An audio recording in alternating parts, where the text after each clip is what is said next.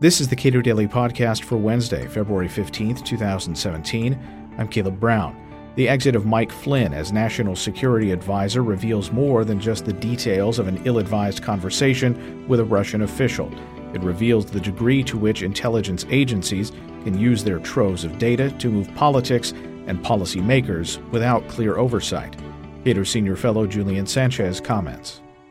We now know that uh, Mike Flynn spoke with uh, Russian ambassador before the inauguration of Donald Trump, which raises some uh, issues with respect to uh, changing administrations and sort of the timing of that call was uh, was problematic. But we also know that there was this how that information came to light uh, with respect to the reporting on it is also on it by itself problematic. Yeah, uh, I mean, to the extent we have a, uh, an ongoing conflict between the new administration and the uh, uh, intelligence community, I, I, find myself thinking of the uh, tagline for the action film Alien v Predator whoever wins, we lose. we have, on the one hand, an administration that has been dismissive, certainly all along, of the uh, growing and very strong intelligence community consensus that Russia had interfered um, on their behalf, uh, publishing hacked, stolen emails uh, from the DNC and from uh, Clinton advisors uh, in order to harm her chances uh, and, and, assist Trump, uh, and who, you know, frankly, seems uh, not particularly interested in pursuing that, and who, indeed, as we now know, thanks to further leaks, whose uh, aides were in frequent contact with Russian officials throughout the campaign. Uh, when you combine that with the context of uh, Trump's sort of surprising deference to and admiration for uh, Russian autocrats, um, their intervention to uh, change the uh, GOP platform to treat uh, Russia more gently with respect to their intervention in, uh, in, in uh, Ukraine. Um, you know, it, it's certainly not unreasonable to wonder whether something suspicious and untoward is going on there. I mean, frankly, because the conduct during the campaign was so bizarre. Um, and on the one hand, you, you do have to. Uh, perhaps share the worry, the, the worry that uh, it seems many in the intelligence community have that uh, once Trump appointees are installed in law enforcement and intelligence agencies, uh, the will to continue an investigation into uh, any potential impropriety there will evaporate. But it also speaks to just the power of these agencies themselves to, without any kind of uh, apparent oversight, uh, reveal damaging information about someone. Absolutely, and that's the other uh, the other half of this is why we're in such an uncomfortable position because you might well understand why uh, the intelligence community would feel itself to be in an untenable position when, in a sense, the, the threat is coming from inside the house. When, um, in their perception, the, the, national security threat is now. Uh, in, the White House and and their nominal boss. On the other hand, yeah, if we look sort of historically, um, when the intelligence community slips the leash, right? When they, uh, because they have such enormous troves of uh, secret and potentially embarrassing or destructive information that gives them effectively the ability to decide who uh, will have their political career torpedoed through selective leaking, um, that has not ended well. I mean, J. Edgar Hoover was feared uh, and accumulated feudal power as director of the FBI over decades, in substantial part because because his nominal overseers, both in Congress and even the executive branch, were effectively afraid of him. They didn't know uh, what he might have on them, except in the uh, rare cases where they found out to their cost.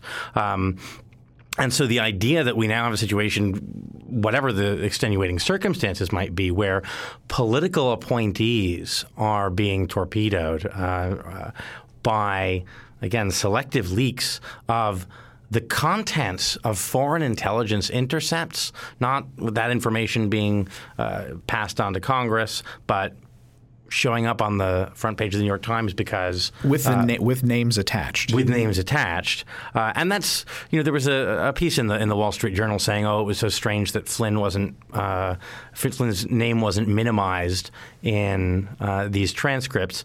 As an internal matter, that's not really weird, right? Minimization means you take out the names of Americans when they're not relevant to understanding the foreign intelligence information that you've gathered. Incidentally then, collected. Right. Uh, now, in this case, of course, the, the collection of Flynn is incidental in the sense that the targets here were Russian government officials, which is a legitimate target, um, and they happened to, in the course of targeting those people, pick up Flynn's voice.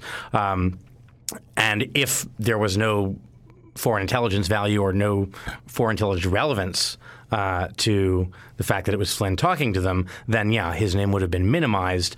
Um, but of course, why that conversation is relevant from a foreign intelligence perspective turns critically on the fact that it was the president's national security advisor having the conversation. So it's not surprising that his name was left in.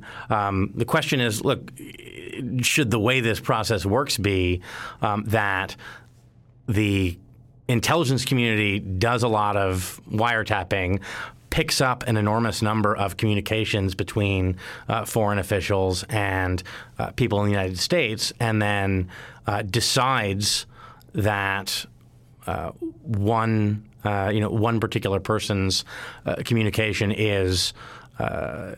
sufficiently important for the public to know that it ends up on the front page of the New York Times. Now, I think there are a lot of reasons to want uh, Flynn gone, to, to, be wary of, of someone with his views and instincts in the role of national security advisor. Uh, I mean, among others, his attitude apparently that, that Islam per se, not jihadist ideology, but Islam the religion um, is, is effectively the adversary, something it's rational to fear.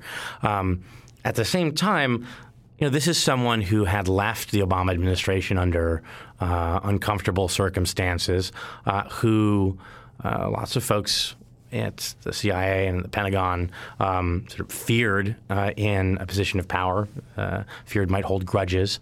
Um, so, you know, uh, is there an argument that there is a sort of a public interest in disclosure of this? I think absolutely. Um, but it's also very easy to convince yourself that um, the things that are in your personal interest or that match your personal desires uh, are the things that are in the public interest.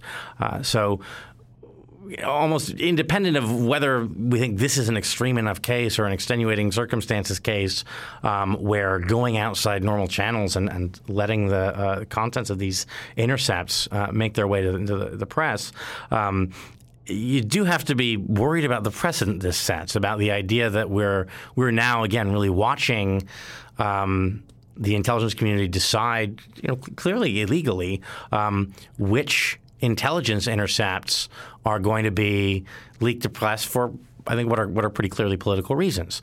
Um, so there's there's in a sense no side you can take without some discomfort. I think in this conflict. How, what kind of parallels, if any, can you draw between this and the case of Ed Snowden, who uh, it is we now know uh, made some efforts to follow the proper channels to deal with things that he found to right. be extremely bothersome and extremely troubling. In this case, where perhaps Congress, uh, in its current configuration, wouldn't find uh, this information worth pursuing. Right.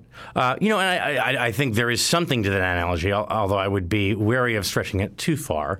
Um, I mean, one important difference is that you know, a classic whistleblower is someone who is within an agency or a government institution, or, or I suppose a corporate institution, um, who has derogatory information about the conduct of their own institution, and so uh, feels that it's necessary to go outside to expose that internal wrongdoing. In this case, we're not talking about the you know, people within the intelligence agencies exposing wrongdoing of their own institution, but rather um, deciding particular political appointees have uh, misconduct that uh, that needs to be exposed. And I, again, I, I think it's worth emphasizing that to the extent you have, again, a uh, both a campaign and now an administration with officials with um, pretty suspicious regular contacts with Russia, whose whole attitude and uh, uh, posture towards Russia um, is again, frankly, bizarre. Um, and these are now the people running the government.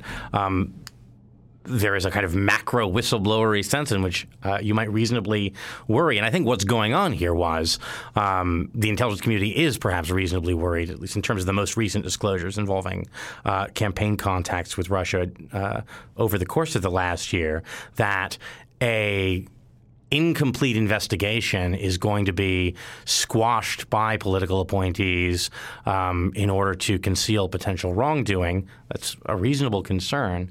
Um, and so, from that perspective, there's a whistleblower aspect to it. The uh, it's an effort to effectively publish enough to immunize the investigation from political interference uh, before it can run its course.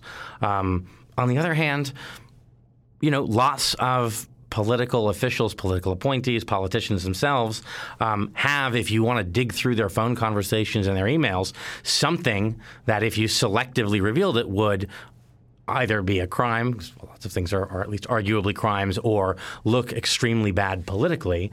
Uh, and so, again, whether or not we agree in this case, um, it has to make you uncomfortable that those judgment calls are being made by the folks within the agencies themselves. They're the ones deciding this can go through the normal process, and we'll see if uh, there's something that's worth uh, bringing down an indictment, and we'll forward this information to the appropriate uh, agencies for prosecution.